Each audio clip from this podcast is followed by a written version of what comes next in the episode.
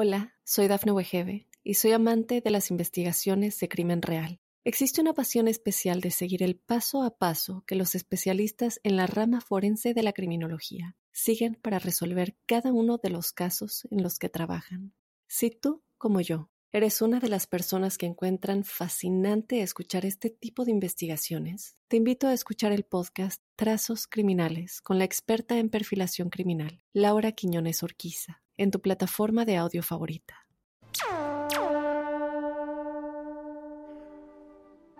Hola, bienvenidos al cuarto programa de la huella ovni. Yo soy Jorge Luis Zuxdorf y este es un espacio para entre todos hacernos preguntas, buscar respuestas, corrernos de las verdades absolutas y generar un espacio para pensar.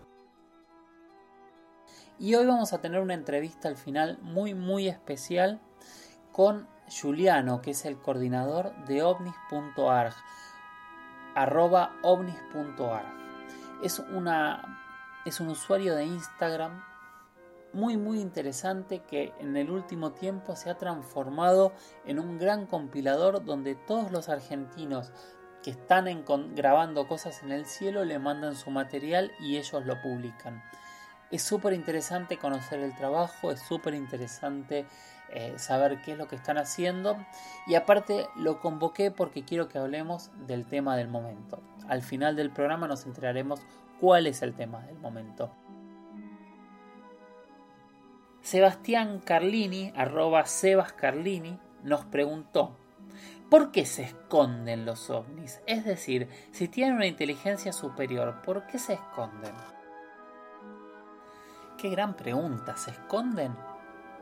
nos escondemos nosotros. El otro día eh, hablábamos un poco de esto, ¿no? No sabemos si se esconden, no sabemos si realmente están ahí, no sabemos si estos ovnis son inteligencia extraterrestre. Y si vamos a, a, partir por un segundo de la hipótesis de que realmente son, ¿por qué razón se esconderían de nosotros? ¿Por qué razón al día de hoy no han bajado a la Tierra y se han presentado de una manera formal, este, como ocurre en cientos de películas de ciencia ficción. Yo siempre pensaba en una analogía con el ser humano. El ser humano a finales del 1400, Cristóbal Colón realizó sus tres viajes a América. Poquitos años después, eh, empezaron a, conquistarse las diferentes tierras y en 1513 eh, Cortés llega al imperio azteca. Para ese momento, para ese momento que Cortés llega al imperio azteca, que aquí va abajo se llega al imperio incaico y demás, prácticamente todos los grandes pueblos de América no tenía duda de la existencia del europeo, o sea, hablamos que de fin del 90, en 25 años, 30 años, todo un continente sabía de la existencia. Nosotros hace 400, 500 años, tal vez más, hay textos sagrados que nos hablan de muchísimo más tiempo, que miramos al cielo y decimos, hay algo observándonos. ¿Por qué nunca bajaron? Y acá vienen, entramos en el campo de las suposiciones, por supuesto, porque eh, yo en este caso no puedo afirmar nada de lo que voy a decir. Entonces lo que hacemos es suponer. Si nosotros fuésemos un experimento, sería uno de los puntos para que nuestros observadores simplemente nos vean evolucionar sin meterse en nuestra vida gran capítulo de Los Simpson de, Lisa viendo su mundo creado en su muela. Pero también es un poco lo que ocurre con las religiones, en donde vemos dioses que nos miran y no participan excepto en momentos muy, muy, muy marcados de su historia. La segunda opción es, ¿qué pasa si los que nos observamos son viajeros del tiempo? Seres humanos del futuro que en algún momento se haya podido inventar la máquina del tiempo y viajan en el tiempo y nos miran casi como si fuese un turismo en, en el tiempo. Pero obviamente saben que no pueden influir en nuestra vida porque estarían influyendo en el futuro, pensando casi en volver al futuro. Es otra teoría, por supuesto no puedo afirmarlo.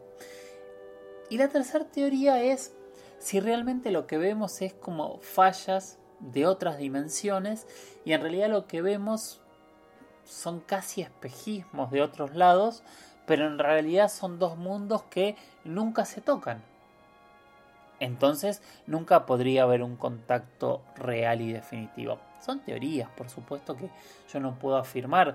También podemos hablar que muchos de los no contactos y que después lo hemos entendido y lo hemos visto son tecnologías secretas militares, pruebas que eh, se cubren bajo eh, objetos voladores no identificados y con el tiempo, tal vez muchos años después, se logra entender qué era lo, lo, que estaba volando sobre nuestras cabezas. Espero, Sebastián, que de alguna manera, no creo que te haya respondido, pero por lo menos te doy elementos para repensar esta pregunta que nos habías hecho a todos nosotros.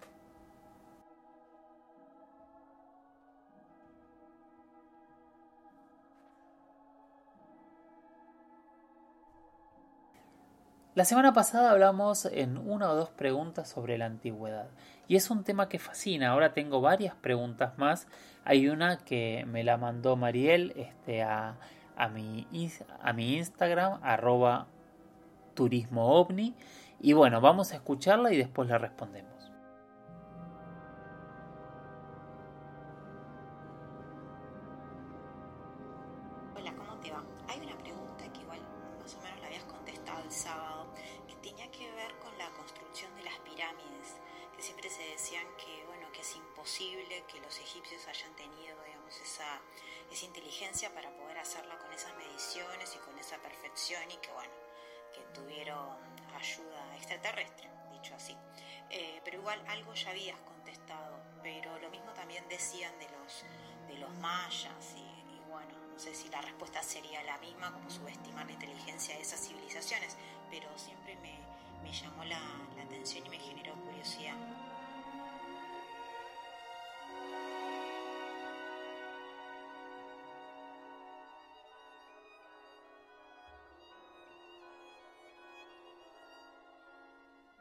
Mariela, en realidad son muchos temas los que vos planteas.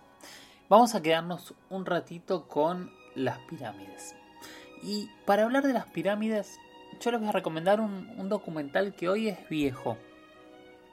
Pero hasta el día de hoy yo no he visto nada mejor que el documental que hizo de las pirámides y la esfinge Jiménez del Oso.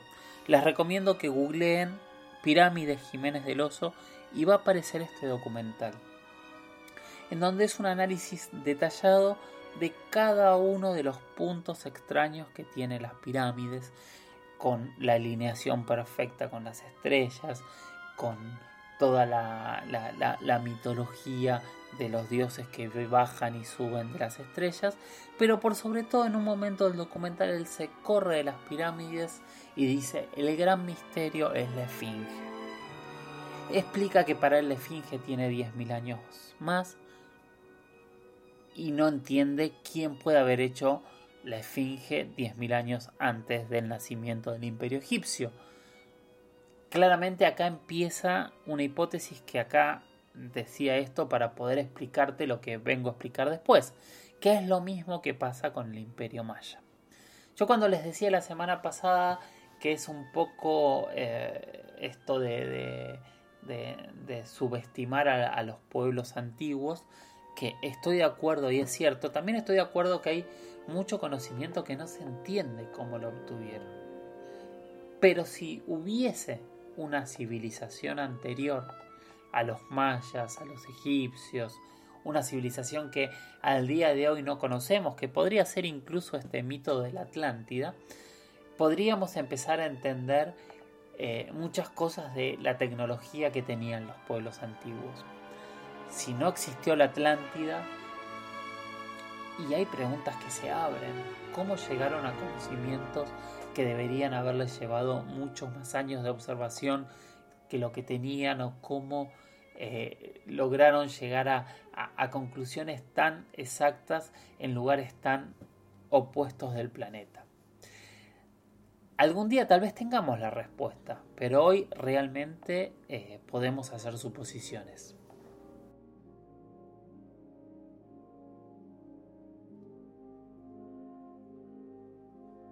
Siguiendo con estas temáticas, siguiendo con estas temáticas, Fabián, que es Fabín 33 12 19 43, arroba Fabín 33 12 19 43, nos dice, en el programa Alienígenas Ancestrales dejan ver que pudieron haber venido seres extraterrestres. Totalmente. El debate de alienígenas ancestrales es el planteo de los, eh, de los antiguos astronautas, o sea, seres que habrían venido en diferentes puntos de la historia de la humanidad a traernos conocimientos y traernos tecnología. La realidad es que cuando uno empieza a investigar las religiones a lo largo del planeta, encuentra cosas que sorprenden, sin subestimar todo lo que habíamos hablado. Hoy estamos hablando de otra cosa. Las religiones siempre hablan de dioses que nos crearon. Cada religión tiene un dios creador que crea el universo, que crea el mundo y que tras varios intentos termina creando al ser humano. Usualmente o en muchas religiones este Dios mientras, mientras crea al ser humano o en el proceso de enseñanza en algún punto muere y resucita, pero antes de irse, antes de resucitar, logró darle al, ser humano muchas cosas.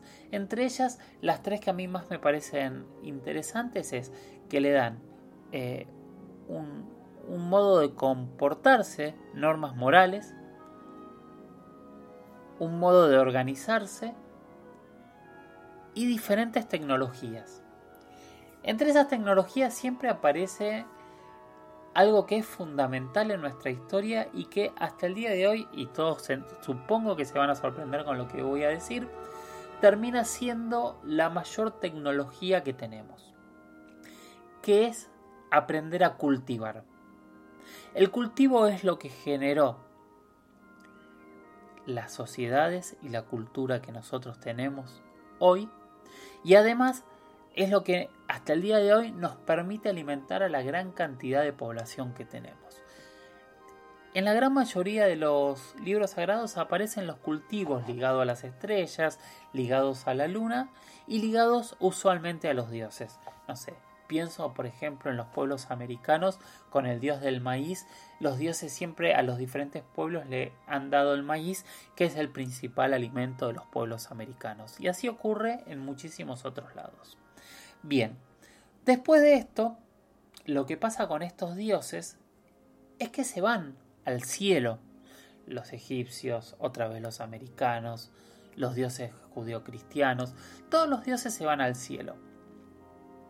Según el dios se van a diferentes lados, pero siempre se van al cielo con la promesa de un día regresar. Y la otra sorpresa de esto es que no sé si ya lo hablamos la, este, eh, en el primer programa o, tal vez alguna vez con Héctor, es que por definición estos dioses son extraterrestres. ¿Por qué digo que son extraterrestres? Porque nacieron y viven fuera del planeta. En el Olimpo, en el cielo, en, los incas. Cada uno de los pueblos vive en un Olimpo diferente y nosotros los vemos desde acá. Entonces por definición son extraterrestres los dioses. Entonces, con todas estas preguntas, a lo que voy, que era la, pregunta de Fabián, es si pudieran haber venido y en nuestros mitos de creación siempre hay factores externos que nos enseñan cosas. No tenemos más pruebas que un mito, pero son mitos que se replican a cientos de miles de kilómetros de un pueblo de otro y donde parece todos sacados de, un mismo relato. Que si todos fuesen, por ejemplo, de Asia o de Eurasia, eh, hasta sería lógico, pero cómo un pueblo de Australia o de América ha llegado a las mismas conclusiones es un gran, gran enigma.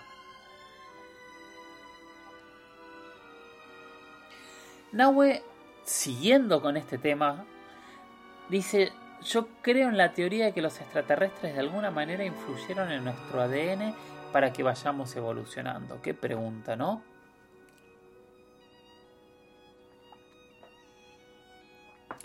En ese sentido yo me hago una pregunta también y, coincido con Nahue. La pregunta que yo me hago es la siguiente. ¿Por qué somos el único ser en el planeta Tierra que evolucionó con inteligencia? Con inteligencia como la del ser humano. Muchos me discutirán que hay animales muy inteligentes, pero la realidad es que somos el único que tiene lenguaje, el único que está en este momento haciendo un programa de radio con un montón de gente escuchando y opinando. Eh, somos los únicos con esta capacidad de crear tecnología, de crear un lenguaje, de, abstraernos. Y cuando vemos que eh, todos los seres vivos hemos estado expuestos al mismo ambiente, mi gran pregunta es por qué somos los únicos que evolucionamos así. Lo hablé con un antropólogo o con varios antropólogos muchas veces y la respuesta que ellos me han dado es porque nosotros tuvimos un shock de proteínas que hizo que nuestro cerebro evolucionara de otra manera. Esto ocurrió cuando empezamos a utilizar el, fuego y empezamos a comer el tuétano de los huesos. Ese tuétano es el que nos dio el shock de proteínas que hizo que nuestro cerebro funcionase de otra manera. Pero mi pregunta es, yo creo que no somos los únicos que hemos comido el tuétano. Sin duda los perros también y la gran mayoría de los mamíferos también han comido el tuétano. Pero bueno, no tengo una respuesta para lo que pregunta Nahue sobre la, eh, sobre la modificación del ADN. Sí tengo dudas sobre por qué somos los únicos animales que hemos evolucionado de esta manera. Por último, la semana que viene se estrena en History Channel la segunda temporada de Proyecto Blue Book, de Proyecto Libro Azul. Así que la semana que viene vamos a hablar bastante, bastante sobre eh, este programa, sobre esta investigación y sobre qué ocurrió en aquel momento donde se investigaron más de 12.000 casos y a qué conclusiones se llegaron. Así que lo que les propongo es todas las preguntas que quieran hacerme sobre la serie, y sobre el proyecto Blue Book Real, vayan haciéndolas esta semana. Acuérdense a mis redes, arroba turismo en Instagram, arroba y Jorge Luis con doble S, Jorge Luis guion bajo 77 en Twitter. Pongan el numeral la huella ovni y vayan haciendo las preguntas que quieran que respondamos sobre esta temática. No terminamos el programa todavía. Yo les decía al principio del programa que tenía una sorpresa muy grande para el final, que es en realidad el tema del que más me han preguntado esta semana, y no es que me olvide de contestarlo, sino que decidí contestarlo de otra manera. ¿Qué tiene que ver con este ruido que hace semanas que escuchamos todos, estas trompetas, estas especies de turbinas, este cielo nervioso que, ¿qué nos está queriendo decir?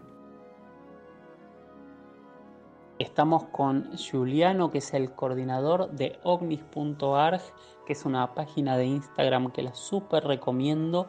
Súper, súper recomiendo. Lo que lograron ellos es este, ser como un centro, casi un, un, imán en donde eh, todo el mundo que graba cosas extrañas en Argentina eh, se las envía a ellos y ellos las publican, cuentan de quién son, de dónde son las imágenes, no levantan un juicio, sino que eh, van, van, van subiendo imágenes todo el tiempo. Es una página súper, súper interesante.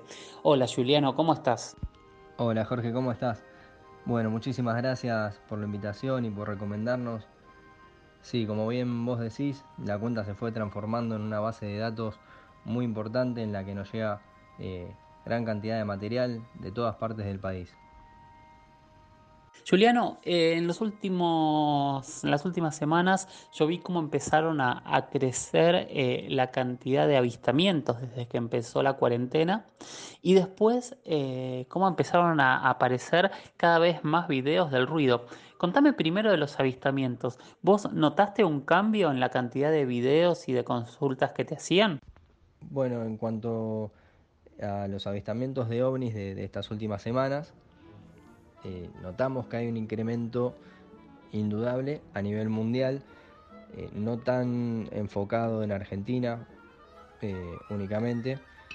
Y lo que nos está pasando particularmente con la cuenta es que nos envían muchísimos videos que tienen explicación, como por ejemplo de la ISS o de los satélites Starlink o de drones o helicópteros al, estar más controladas las ciudades.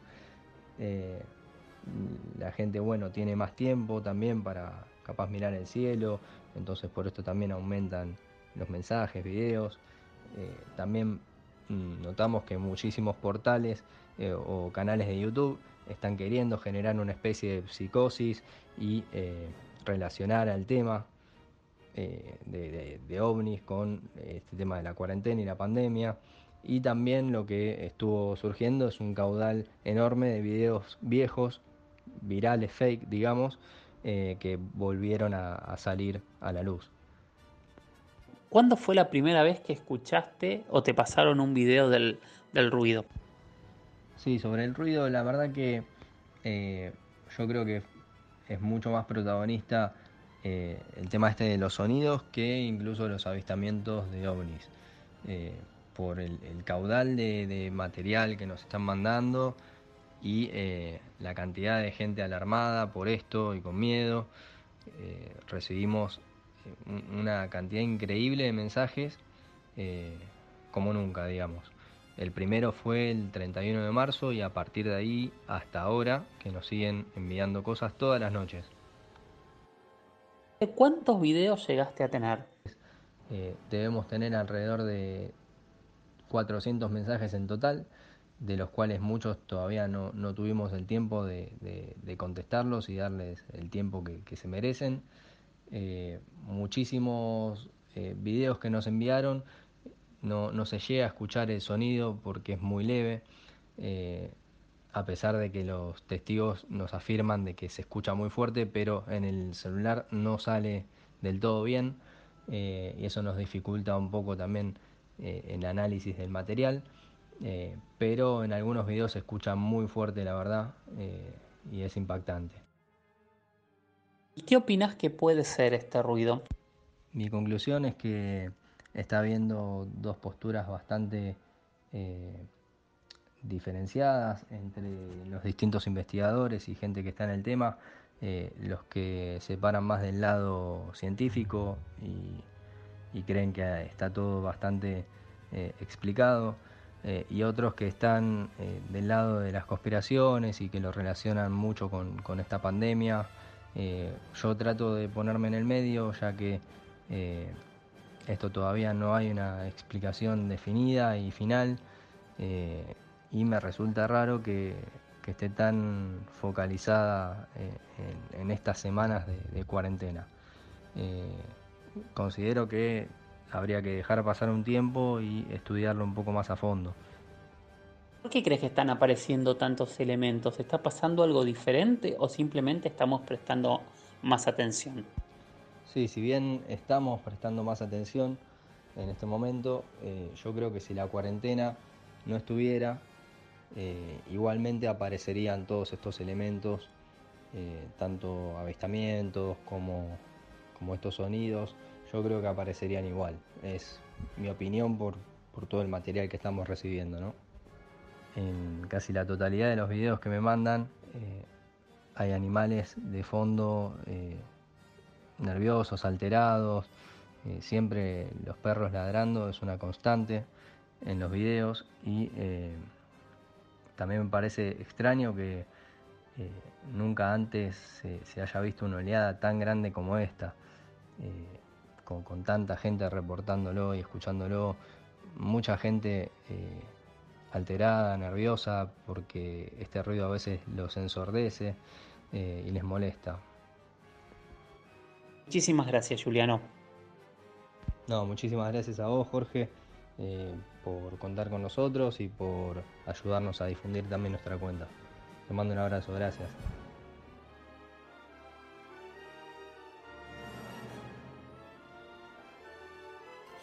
Bueno, hemos llegado al final.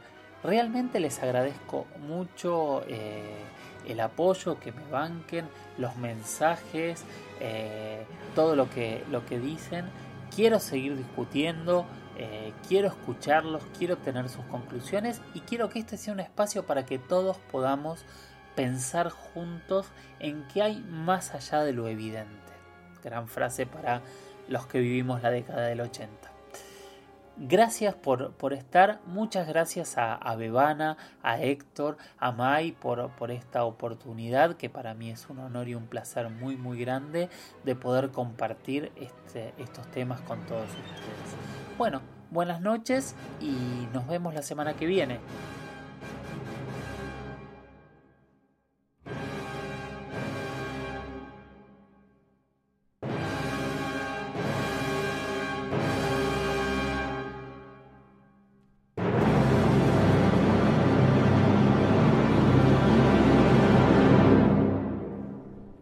Hola, soy Dafne Wegebe y soy amante de las investigaciones de crimen real. Existe una pasión especial de seguir el paso a paso que los especialistas en la rama forense de la criminología siguen para resolver cada uno de los casos en los que trabajan. Si tú, como yo, eres una de las personas que encuentran fascinante escuchar este tipo de investigaciones, te invito a escuchar el podcast Trazos Criminales con la experta en perfilación criminal, Laura Quiñones Orquiza, en tu plataforma de audio favorita.